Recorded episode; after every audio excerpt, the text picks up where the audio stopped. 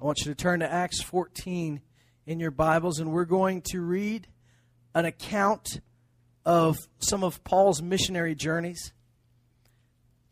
And um, through that, I, I think we're going to find something that you can use in your daily life that not only can you use, but it's going to bring faith as the word is meant to do. It's going to bring faith that when you hear it, you're going to understand that uh, we don't think like the world and we don't act like the world, do we? We don't we don't operate by the same standards they operate. We don't we don't need what they need. We don't want what they want. We are a chosen people, a holy nation, peculiar. We're weird, but that's okay. We're not really weird. They're the weird ones. But, you know, you understand that God loves them so much, He sent them you. And uh, that's a cool thought. I mean, He sent them Jesus first, and then He left you on the planet. If not, He could have just, uh, he could have just raptured you the moment you said amen when you accepted him into your life and proclaimed him Lord, he could have just said, Okay, that's it. Now you're coming up to be with me. But that's not what he did. He left you here. He left you here to make an impact on those ones that he loves as well. Here's what he says in, in Acts chapter 14. Uh, Dr. Luke writes in verse 1 that in Iconium they entered the synagogue of the Jews together and spoke in such a manner that a large number of people believed. What kind of manner do you think that was? What do you think the manner was that they spoke so that a lot of people believed? Do you think it, it just means that they uh, that they were, were funny enough that people didn't you know fall asleep or go home? No, this is uh, this is in the power of the Spirit. That's the manner you're meant to speak. I don't care how well you did in English class in the or speech class or whatever kind of class they taught you to do public speaking you may have bombed it. Most preachers didn't do all that well in public speaking. It's the funniest thing. You talk to a lot of people that, that have d- gone on to, to speak the word to millions of people, and, and they weren't that great of a speaker before the Lord got a hold of them. So, whatever you did in school, whatever you did growing up, however you perceived yourself, you can preach in that same manner. You can speak in that same manner, a manner of faith and boldness that you preach the word clearly as the Spirit gives you utterance. That's the key, though, isn't it? As the Spirit gives you utterance. And so here we see that they spoke in such a manner that a large number of people believed, both of Jews and of Greeks or Gentiles. But of the Jews who disbelieved, stirred up the minds of the Gentiles. Do you know disbelieving is just as much of an action as believing is? We think that disbelieving is just the absence of belief, but it's not. We think that if somebody hasn't made up their mind for Jesus when they've been preached the gospel, when they've heard the gospel and the power of the Holy Spirit and they just didn't make a decision right then, we think it's lack of action, but I'm telling you it is it is an action. To not respond to the prodding of the Holy Spirit is a response. There is two there are two answers you can give when the Holy Spirit comes knocking. Yes or no. Now, you're going to get more than one chance, thank God. You're going to get another chance. Uh, in my experience, at least, you know, this is this is just in my experience. I, I've known people that have said no many times, and the Lord keeps knocking, and they say yes. Um, Paul is an example of that. When he was Saul of Tarsus, they Jesus fesses up. He says that, that I've been prodding you this whole time. I've been poking you. And you've been kicking. Instead of going, Yes, Lord, you've been kicking against it. So it takes him knocking him down on the road to Damascus to get his attention. But you know, the Holy Spirit was, met, was trying to get his attention the whole time. So that, how many times did Paul say no? And he didn't just say no politely. Every time he felt that poking, he fought against it so hard that he had to go throw some pr- Christians in prison, separate families, perhaps even lead people to their execution, as, as in the case of Stephen.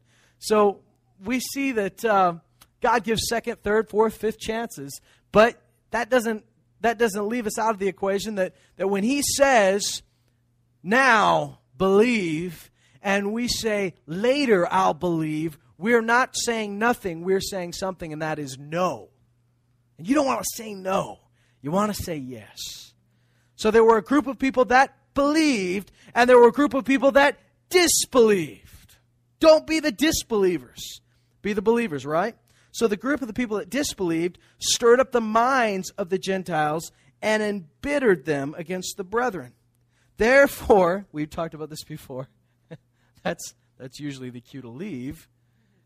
But no, they stir up a riot. Therefore, they stayed a long time there, speaking boldly. That's the manner. Boldly with reliance upon the Lord, who was testifying to the word of his grace, granting that signs and wonders be done by their hands. But the people of the city were divided, and some sided with the Jews, and some with the apostles. And when an attempt was made by both the Jews, Gentiles and Jews with their rulers to mistreat and to stone them, they became aware of it and fled to the city of Lycaonia, Lystra, and Derbe, and the surrounding region. And there they continued to preach the gospel. At Lystra, a man who was sitting and had no strength in his feet, lame from his mother's womb, who had never walked. This man was listening to Paul as he spoke, who, when he had fixed his gaze on him, and he had seen that he had faith to be made well, said with a loud voice, Stand upright on your feet. And he leaped up and began to walk. And we've talked a lot about that. And it's just one of my favorite stories in the New Testament. But we're going to keep going for the sake of time. When the crowd saw that Paul, what Paul had done, they raised their voice, saying in the Lycaonian language, The gods have become like men and have come down to us. Because that was generally accepted in Greek mythology, was, you know, in the Greek religion, was that gods regularly came down and you know they that's how they procreated that's how zeus had his kids was you know get down act like a man and seduce some woman and have a kid you know this is so they thought this is entirely possible that the gods have become like men although i can't even recall a story that the gods came and, and just healed people for the sake of healing them the, the gods they believed in were not that noble but these ones came, preached the gospel, and there were signs and wonders. And these guys say, the gods have become like men and have come down to us. And they began calling Barnabas Zeus and Paul Hermes because he was the chief speaker. because Hermes was the messenger of the gods. And since Paul was the guy that was talking, he must be the messenger. And Barnabas is this dignified man, probably a little bit bigger, and he must be Zeus. Okay, well this they've got it all figured out. This is cool. They've come to visit us. And the priest of Zeus, whose temple was just outside the city, this guy's no dummy, he's jumping on the bandwagon, brought oxen and garlands to the gates and wanted to offer sacrifice with the crowds. But when the apostles Barnabas and Paul heard of it, they tore their robes and rushed out into the crowd, crying out and saying, Men, why are you doing these things?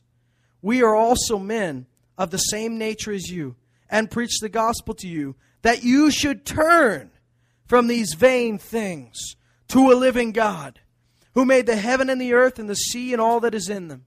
In the generations gone by, he permitted all the nations to go their own ways, and yet he did not leave himself without witness, in that he did good and gave you rains from heaven and fruitful seasons, satisfying your heart with food and gladness. Even saying these things with difficulty, they restrain the crowds from offering sacrifice to them. But Jews, now listen, so there's a crowd that loves them. But Paul and Barnabas are not content with taking glory that's not theirs. So they actually tear their robes and say, Please, don't glorify us. So there's a group that loves them, but there's also a group that's really, really mad at them. There are Jews in, the ver- in verse uh, 19. But Jews came from Antioch. They've got groupies, negative groupies. They've got groupities that groupities. They've got groupity groupities. They've got groupies that follow them for the sole purpose of causing riots wherever they go. Sounds like Canucks fans, huh? No, I'm just kidding. Boom. All right. They follow them everywhere, saying we're going to cause riots. We're going to we're going to cause them trouble wherever they go. We don't want anyone to believe what they say. Now, you may have some people that don't like you, but how many of you have somebody in your life that follows you everywhere and makes sure no one listens to a thing you say? We've all probably met somebody like that, but imagine having a crowd of people like that that follow you to your every meeting, follow you to every time you share the gospel. They're right behind trying to start a riot. Even saying this, uh, sorry, um, let me read verse 19 again. But Jews came from Antioch and Iconium, and having won over the crowds, they stoned Paul and dragged him out of the city, supposing him to be dead. So he went from preaching the gospel with signs and wonders, a man getting healed, having groups of people trying to sacrifice them to them as gods, he went from that one moment to being stoned to death the next. It's a big switch, right? The crowds are fickle. But while the disciples stood around him, he got up and entered the city. Whether he was dead or not, that's your judgment. I believe This is a case of resurrection. Now, even if he was so near dead that they thought he was dead, it's still resurrection either way. He's so close to dead, it's, it's pretty much the same thing. Now, you see the disciples standing around him. My thought on that is that uh, what are they doing standing around him? Are they staring at his body, do you think? What do you think they're doing? They're praying. And when they pray, what happens? He gets up. He gets up and gets as far away from that evil place as he can. No. He gets up and walks right back into the city because that was the last thing he was told to do. God didn't tell me I was allowed to leave. but you just got stoned to death. He didn't tell me anything different. I mean, I just had a good conversation with him, trust me. And he said, uh, go back to the city. So he walks right back into the city. He's a fool. And the next day, he went away with Barnabas to Derbe. And after they had preached the gospel to that city and had made many disciples, they returned to Lystra and to Iconium and to Antioch, strengthening, the souls of disciples, encouraging them to continue in the faith, and saying, through many tribulations, we must enter the kingdom of God. When they had appointed elders for them in every church, having prayed with fasting, they commended them to the Lord in whom they had believed. They passed through Pisidia and came into Pamphylia. And when they had spoken the word in Perga, they went down to Attalia. And from there they sailed to Antioch, from which th- they had been commended to the grace of God for the work that they had accomplished. So they went back. Now, now that verse right there, it says, from which they had been commended by the grace of God to the work that they had uh, accomplished. So, what does that mean? That means that they started in Antioch. If you read back, there was a great revival in the church in Antioch. I want to be a church like this that doesn't just try to gather as much people and keep them, but rather trains people up, has revival, and then sends them to where they need to go. This is cool. So there is a revival here Barnabas says, You got to see this, Paul. He goes and gets Paul. Paul comes, experiences the Spirit of God moving amongst the Gentiles. And then they say, Paul and Barnabas, it's your time. Go spread this to the nations. So Paul and Barnabas receive this commission and they go. Wherever God tells them to go, they go. They finish their job. They come back and say, Mission accomplished. I mean, they, they have some bruises they have some stories, but they come back. Now, now what's just happened to them? Paul has been stoned to death. There have been riots almost every place they go. Opposition. The message Paul preaches is on our way to the kingdom, you got to go through some tribulation. Now, what's the kind of report you come back and preach to the church? Because if you're, in the, you're of the world, if you're in the world, you want to convince everybody what a good soldier you are, and you tell them how hard it was, and how sad it was, and how much opposition there was. But here we're looking at a group of men that knew their assignment and knew that there was something bigger at work, knew that God did what God had told them to do, that no matter where they went, no matter how many times they got beat, people got saved. No matter how many riots there were, there was revival. No matter how many people got mad, there were just as many people getting healed. So, is this a win or a loss? Here's what they say. When they had arrived and gathered the church together, they began to report all the things that God had done with them. Do you hear that? What's the report? They've got a lot of stories that they could tell about how hard it was, how much abuse they received, how much persecution they went through. But what do they report? What God had done. Because in the end, that's all that really matters. Everything else is just a sidetrack, it's just a distraction. Let's focus on what God's doing among the people. See, you can go through life and concentrate on all the people that didn't believe what you said. You can go through life and concentrate on all the people that don't like you and spend all your time, energy, prayer, and, and, and ability trying to get them to like you. But the Bible does not say that that's what you're supposed to do. It's says, yes, pray for your enemies. It says, yes, bless those who persecute. But it doesn't say you spend your life chasing them, trying to get them to like you. There will be those who never receive what you say. What you need to focus on are the ones that did believe. You say, what has God done? We all could sit around and tell stories of what the devil tried to do, but I'd much rather sit around and tell stories of what God had done. Because the more you focus on the failures, or what you perceive to be the failure, the more you miss the big picture of what God is doing in the hearts of those that have received the word. If Jesus had had the attitude that everybody that rejected his message was a loss, he would have considered his life a waste. But he didn't. At the end of his life, he brags. I, I say that word loosely because Jesus had no pride of self in him. But he, he thanks the Father and he said, The ones you gave me, I kept. He doesn't say I kept everybody. Doesn't say I pleased everybody, but the ones you gave me, I kept. We've talked about this in the, in the atmosphere of ministers, of, of people in your church, the ones that are given, the ones that you keep, the ones that you have prayed for and, and, and fought for and loved and, and kept. But now, in your own lives, you're going to have a lot of people who hear the gospel from your lips. I pray that that's true. I pray that you're not that you're not a secret agent out there trying to be undercover for Jesus so that he has somebody on the inside. I pray that you have the, the love that God fills your heart that as you become as you get a revelation of his love for you that you'd have love for the people around you enough to tell them I got to tell you about this good news because it is good news, right? Have we forgotten it's good news? No, we haven't forgotten that.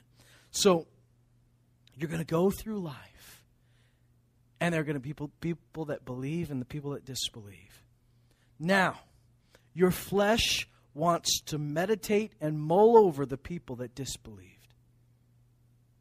If you let your soul take a hold of this, what's your soul? Your mind, your will, and the E word, the emotions.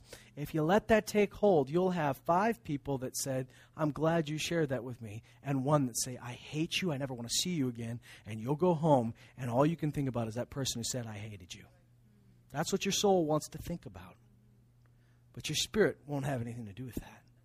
Your spirit realizes the spirit which is fed and, and spoken to by the Holy Spirit, led and guided, understands that not everybody you're going to preach to is going to receive the first time they hear. Not everybody you preach to is going to love what you have to say. Doesn't mean you did anything wrong. You may have done everything right. And if you let yourself, you can go home and be discouraged and say, What did I do wrong that they didn't receive? But, friends, if you did it in the love of God, you spoke in the utterance of the Holy Spirit, your heart was right, your intentions were pure they're not disbelieving you, they're disbelieving the Word. And there's a big difference.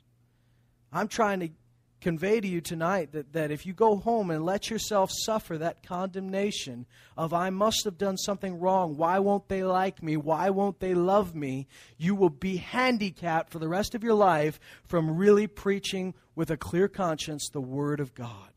You've got to preach it with boldness and you've got to act like you've never been rejected before. You've got to go and preach it like everybody wants to hear it, even when they don't. Because we go into it with this apologetic attitude like, I'm sorry I have to tell you this, but there is good news for you.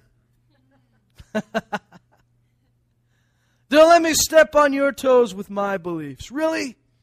Is what we believe in the anvil we put on people's toes, or is it the salvation that rescues them from a life of, of darkness and, and, and, and just, just a loss, a, a separation from the very God that loved them and created them? That's what we're offering the world. Don't you think they want that if they knew that's what they could have? But there will be people that reject it. And you must reject the, the, the, the urge to go home and listen to your soul and, and mull about all the ones that didn't listen to me and they don't like me and they're trying to get me fired. And if you do that, then the next day you come in, you're a little quieter with your faith. You're a bit sneakier about it. I don't believe the gospel has any place in darkness. I don't believe there are any shadows in the gospel that means there must be no deceit in the way you share it. I am very much against trickery when it comes to sharing the gospel because I don't believe it leads to faith. I've read tracts that to me seemed trick, tricky. Like they're trying to trick you into saying a prayer. Do you think if you're tricked into saying a prayer, there's any faith there? No. You just deceive somebody. Do you think God works with deceit? No. The gospel is good enough news that you can share it. The love of God is, is great enough that you can share it. The grace of God is huge enough that you can share it. The mercy of God is overwhelming enough that you can open your mouth and you don't have to sugarcoat it. It couldn't be sweeter. And if they disbelieve, it's because of blindness, not because, well, you were just too bold about it. Need to be trickier next time. Like those people that come to your door and ask you strange questions like, Have you heard about what's going on in the Middle East? Crazy, huh? I feel like I'm talking to a telemarketer here.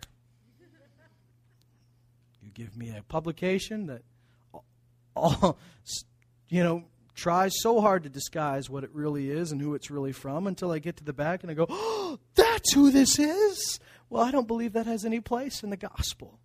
The gospel is good news. We can just present it as it is.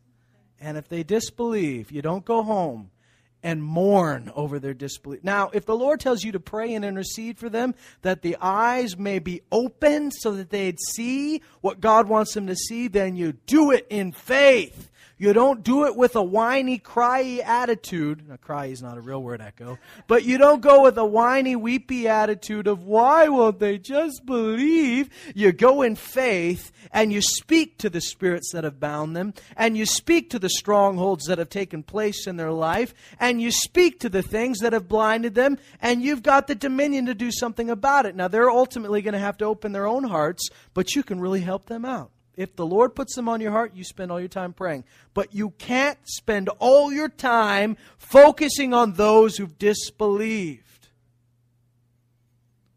No pastor would survive that.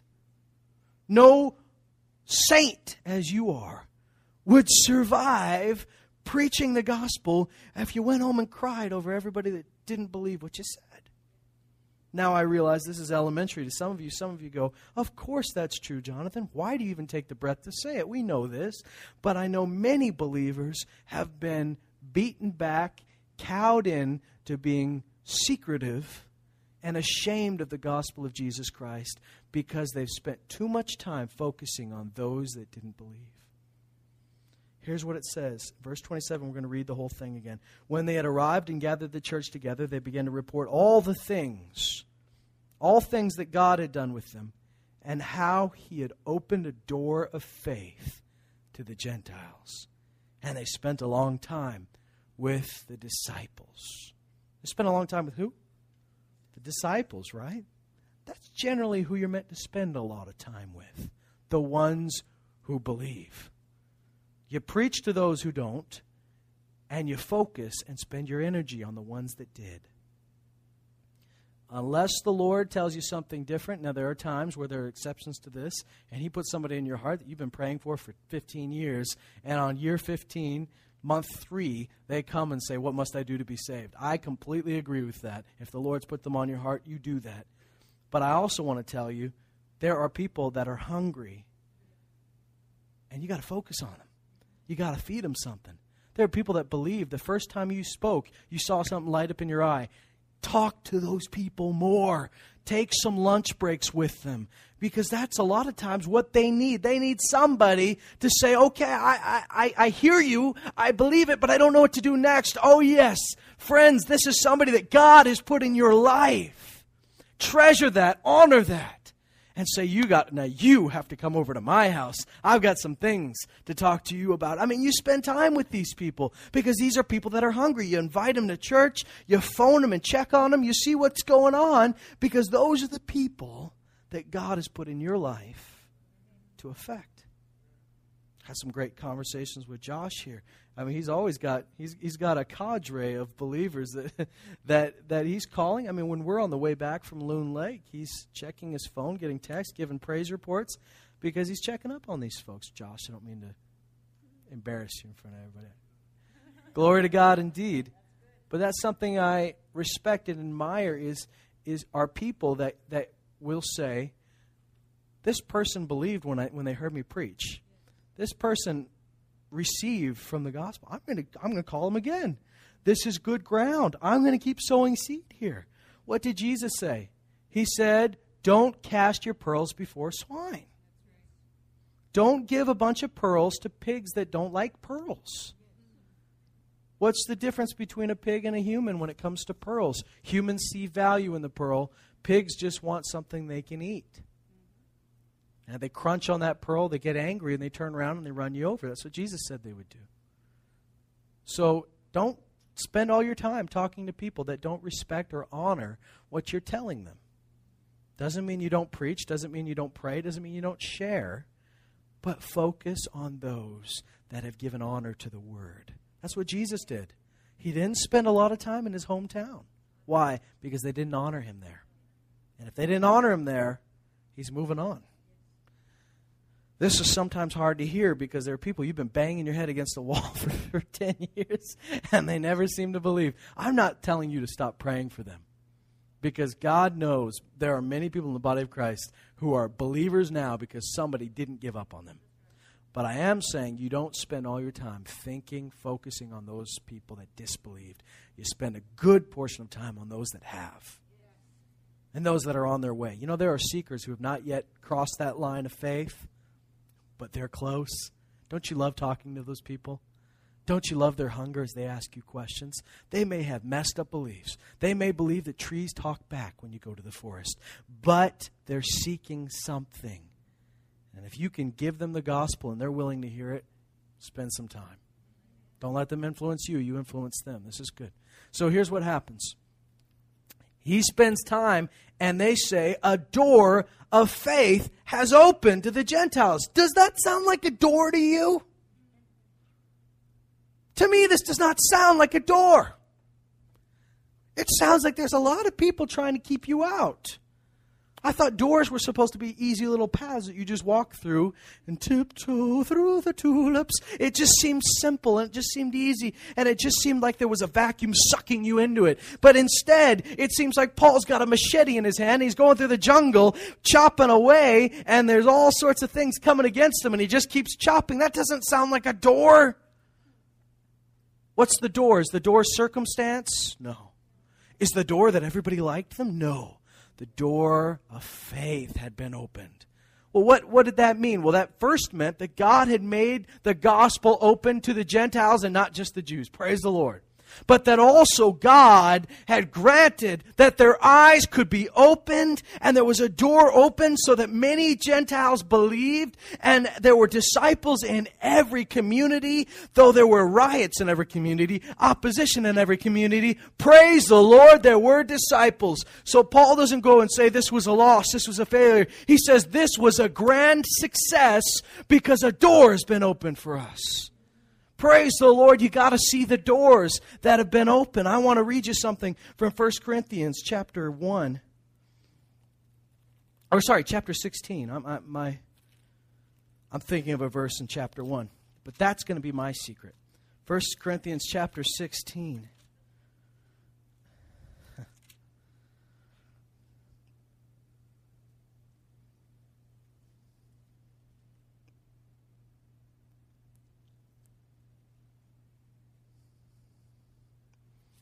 Praise the Lord. I like I like this whole book. It gets me excited when I read about what God's doing. What God did through that church that had a lot of mess ups, had a lot of doctrinal mistakes, but it starts out with that declaration that God has chosen the weak. He's chosen the not so noble, the not so mighty, the not so smart to do great things, to nullify the things that are, to confound the wise. He's chosen the weak and base things of this world. He has made us who were just not not measuring up. He's become our righteousness, our redemption, our sanctification. I like that. Our wisdom. This is good. So 1 Corinthians 16 in verse 7. For I do not wish to see you now just in passing for I hope to remain with you for some time if the Lord permits. But I will remain in Ephesus until Pentecost. How many of you remember what happened in Ephesus? Can I give you a brief rundown? You can read Acts 19 and, and find out for yourself, but here's what happens. Paul comes, finds a few disciples. They have no idea what the Holy Spirit is. He tells them, they get filled, they all start speaking with tongues. He starts having a Bible study. He starts going to the synagogue and preaching. Pretty soon they get so mad at him, they kick him out of the synagogue. He doesn't leave the city. He says, Fine, we'll find somebody else that has a building. And they go to the school of Tyrannus, which is probably not really a building, it's more outdoor. And, uh, and uh, they have this, this theater that they can go in where, where probably the Greeks are using it at night when sane people go outside uh, in the middle of the heat.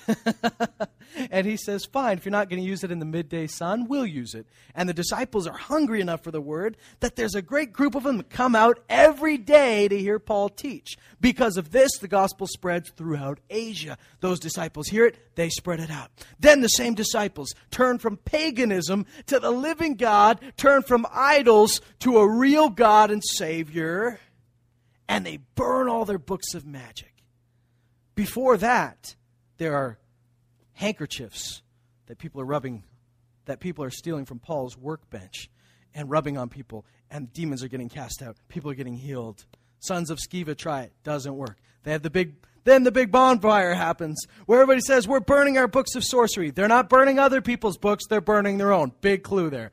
So this happens. Oh, this is awesome. Then the silversmiths say, because Ephesus is a big city, I realize this is like really quick, brief history, but we got to get through it. So the, the silversmiths say, golly, if they stop believing in the idols, what are we going to do for a living? That's how we make all our money. So the great temple of Artemis is there, and nobody's listening to Artemis, and nobody's worshiping Artemis anymore. There goes our business. They start a riot because they're worried that God is taking over and no one's listening to Artemis anymore, and she's going to be dethroned from all her magnificence, both here and for the rest of the world. And they're worried about it, which is really cool. So then they start a riot and they try to kick the apostles out. They drag a guy out of his house but the word keeps spreading. This is where Paul says, I think I'm going to stay a little bit longer. That was a very brief rundown. I did it as fast as I could. but in Ephesus, this is what this is what he's what he what he's run into. So, what are you going to focus on, guys? Are you going to focus on the great number of disciples that have come out to are you going to focus on the, the, the, Jews that kicked you out of the synagogue? Or are you going to focus on the disciples that are willing to show up in the middle of the day outside, sit in the heat, and listen to the word? Are you going to focus on the, the demons being cast out? Or are you going to focus on the demons ripping the sons of Sceva apart? Are you going to focus on the bonfire where these believers are not ashamed of the gospel, so proud of Jesus that they're willing to stand up to their friends and neighbors and say, We don't believe that stuff anymore. We believe in a living God. Or are you going to focus on the riot? What do you focus on? You focus on what God has done. Here's what he says. Verse 8 I will remain in Ephesus until Pentecost, for a wide door for effective service. A wide door for effective service has opened to me, and there are many adversaries. That doesn't sound like a wide door. Wait, I thought you said a wide door. I think I think the way what, what Paul meant to say, let me paraphrase, is a wide door has opened for me, and thank God there's not many adversaries, right? That's what a wide door looks like. The, the door has nothing to do with how much you're opposed. The door has nothing to do with how much you're pushed against. We've been deceived into a passive Christianity that says when there's an open opportunity and no resistance, that must be a door. That's not a door. That's just the path of least resistance. That's a sewage drain. The door is sometimes a place that you've got to use all the faith you've got in you to press through and fight through and walk through. But it is where God has called you to go. And Jesus says in the book of Revelation, I'm the guy with the keys. I open the door that no one can shut. I close doors that no one can open. This is me. If I open it, no one can shut it. Oh, they can, they can get mad, they can get furious, they can get bent out of shape, but they can't shut the door. So the door must not be referring to how easy it was. The door must not be referring to whoever invited you to their church, because it doesn't seem like too many people are inviting him to their synagogue. The door has everything to do with that ability to speak and the people believing that God has opened a wide door for, what does it say? Effective service. Do you ever feel like you're working and nothing's ever getting done? Do you ever feel like you spent your time and you're doing the same thing but you're not getting any results? When you see the door that God opens for you, you may feel like that for a while, but really, what he's talking about here is a wide door for effective service. What does effective service mean? It means work that has a lot of effect. Means work that you see results. You say, Paul, you're not seeing results. There's riots everywhere you go. He goes, Yeah, you're looking at the wrong thing. I'm seeing disciples. I'm seeing churches being strengthened in the midst of persecution. That to me is a wide door. So, guys, you got to focus on the right thing. You got to see the doors for what they are. If you get if you get sold into the lie that a door is, is just the easiest thing that comes across or the first opportunity that comes across your path, you're missing out. You got to know a door is when God speaks to your spirit. Now, I'm going to be very practical right now. So if you think that this just all seems kind of pie in the sky, let me be very practical. When you seek the Lord and you hear that voice, you feel that urging, you feel that pushing on the inside of you, and you walk through it. You've got to walk through it because that's a door He's opening. Through that door, there are many who are going to resist you. Doesn't mean the door is being shut. Just means you're going to do some actual good, and Satan knows it. You keep pressing. And then you find that there's fruit coming out of it. Oh, maybe not in the people you thought, but maybe in these weirdos that you didn't think would listen to a thing you said. Now they're gathering around me. The rejects, the society didn't want to have anything to do with. Now they're getting born again and they're preaching, and now they got something to say. What's going on? I, I thought I'd get all the yacht owners born again. Well, he wants the rich and poor. He wants all of them, doesn't he? But that's not your choice, that's his. And that's theirs, whether they're going to believe or not. But you walk through that door, and instead of saying, There are many adversaries, I can't go there, you say, There's a wide door, and there are many adversaries. That's why I'm sticking around. That's why I'm going through it. That's why I need you to pray. In Colossians and Ephesians, in both places, uh, but Colossians specifically uses the word door. Paul says, uh, a door of utterance has been opened for me. Pray that a door of utterance would be opened for me. That God would open a door that I could speak His words and not my own. That to me is a door. Praise the Lord. So we look for those. My friends, I'm telling you, you got to look for those doors and you got to focus on those things. He's not focusing on the riots. He's not focusing on the people that rejected him. He's focusing on the effective service that lies beyond that door. He's focused on the disciples that have believed. He's focused on what God is doing in the hearts of people. So you can be in a city that hates you, but have 50 people in a church that believe and consider it a success. Here's what Jesus said in Luke 10. And we'll, we'll wrap it up right after this. In Luke 10, Jesus gives instruction to the 70 as they're sent out to do the work of the ministry. Verse 1 Now, after this, the Lord appointed 70 others and sent them in pairs ahead of him to every city and place where he himself was going to come. And he was saying to them, The harvest is plentiful, but the laborers are few. Therefore, beseech the Lord of the harvest to send out laborers into his harvest. Go, behold. In other words, look at this. I have sent you out as lambs in the midst of wolves. Carry no money belt, no bag, no shoes, and greet no one on the way. Whatever house you enter, first say, Peace be to this house. If a man of peace is there, your peace will rest on him but if not, it will return to you. Stay in that house, eating and drinking what they give you. For the laborer is worthy of his wages. Do not keep moving from house to house. Doesn't sound funny? Have any of you thought of this as ministry? We think we're supposed to hit as many houses as we can hit. Jesus didn't tell them to do that. He said, You go and you find the man or woman, probably in your margin it says, or person. Find the man of peace. And if he's a man of peace, your peace remains on him. If not, it returns to you, you go somewhere else. We'll, we'll come back to that thought in a minute. He says, Whatever city you enter and receive you, eat what is set before you, and heal those in it who are sick, and say to them, The kingdom of God has come near to you. But whatever city you enter and they do not receive you, go out into the streets and say, Even the dust of your city, which clings to our feet, we wipe off and protest against you. Yet be sure of this, that the kingdom of God has come near.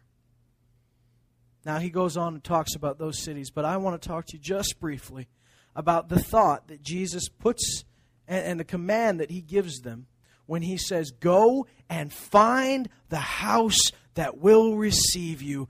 Stay there.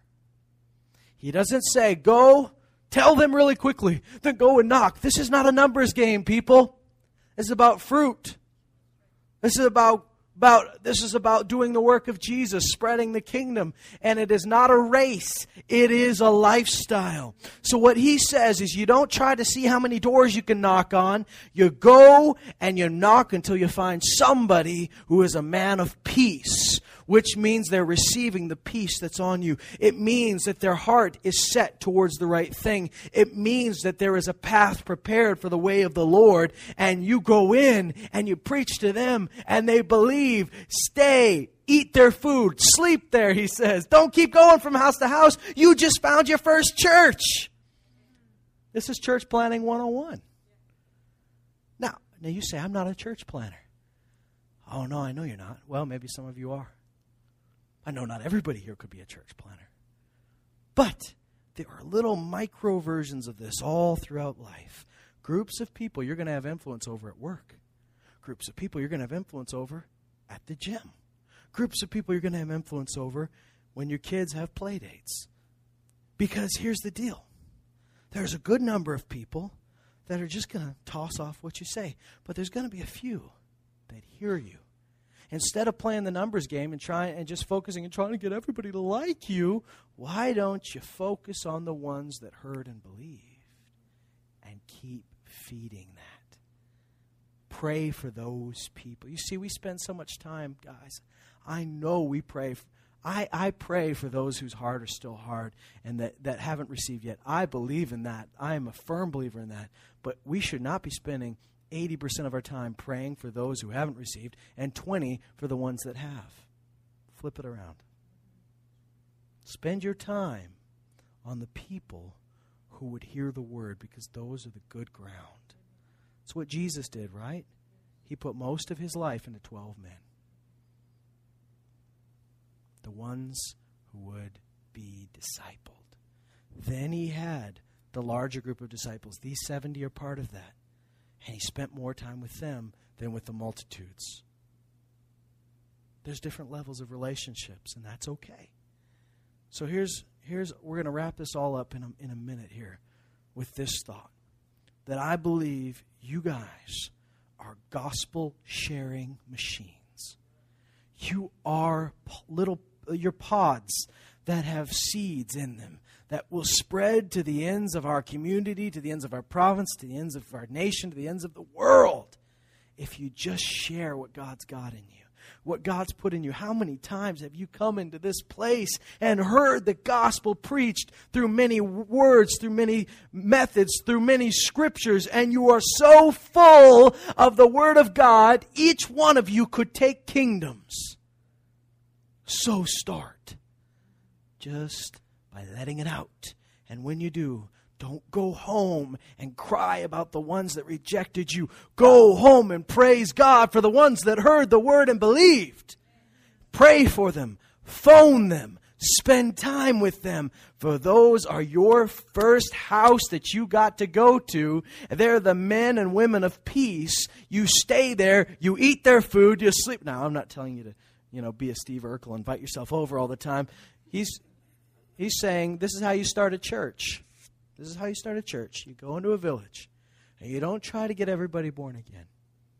You preach the gospel. The ones that believe, start with them. Do you know what? The ones that don't believe, maybe the ones that you're spending time on right now are going to be the ones to reach those people. Do you ever think about that? They could be the ones to, to water that seed. They could be the ones to harvest the seed that you've planted. Praise God, you planted it. You know, Stephen planted a seed in Saul that he never got to harvest, but somebody else did. Don't be, a, don't be ashamed of a seed planted that you don't see the fruit yet. You let maybe maybe somebody else that you're ministering to is going to be the person to do that. But you need to go home and you need to meditate on what God has done, not what on Satan's done. Meditate on what God has done for the doors that He's opened. Seek those doors out. How do you seek them out? You seek them out in prayer. You spend your time saying, "Lord, open doors for me and open my eyes that I can see the doors." And though there are many adversaries, give me the faith, the courage, the boldness to walk through them and speak your word as it ought to be spoke with boldness and clarity. And we're going to see lives changed. I do believe there are many more people in Lloydminster. Many, many thousands more that will believe. But there are people that you're going to be able to lead that wouldn't listen to me you accept that holy, sacred responsibility. You go out with joy and you share it. And you don't go home and cry about the ones that didn't believe. You praise God for the ones that did. Amen? Amen. Praise God. Let's stand up. Thank God. If you'll accept the call, if you'll accept the mission, this is your mission should you choose to accept it. If you'll accept it, you have the grace to do it because the grace of God always accompanies the voice of God. So if you hear the voice of God, you have the grace to do it. You've got the strength to do it. You've got the anointing to do it. Amen. Lord, may your word explode in our hearts so much so that it rapidly grow, rapidly spread like a, like a, a healthy virus that goes throughout our spirit and our soul, causing it to spring up in the in, in the most unexpected places. May your word just stay with us as we hit our pillows tonight. May it stay with us as we get up in the morning. May that word marinate in us and may we be so sure that you've called us to this task that we won't be talked out of it again.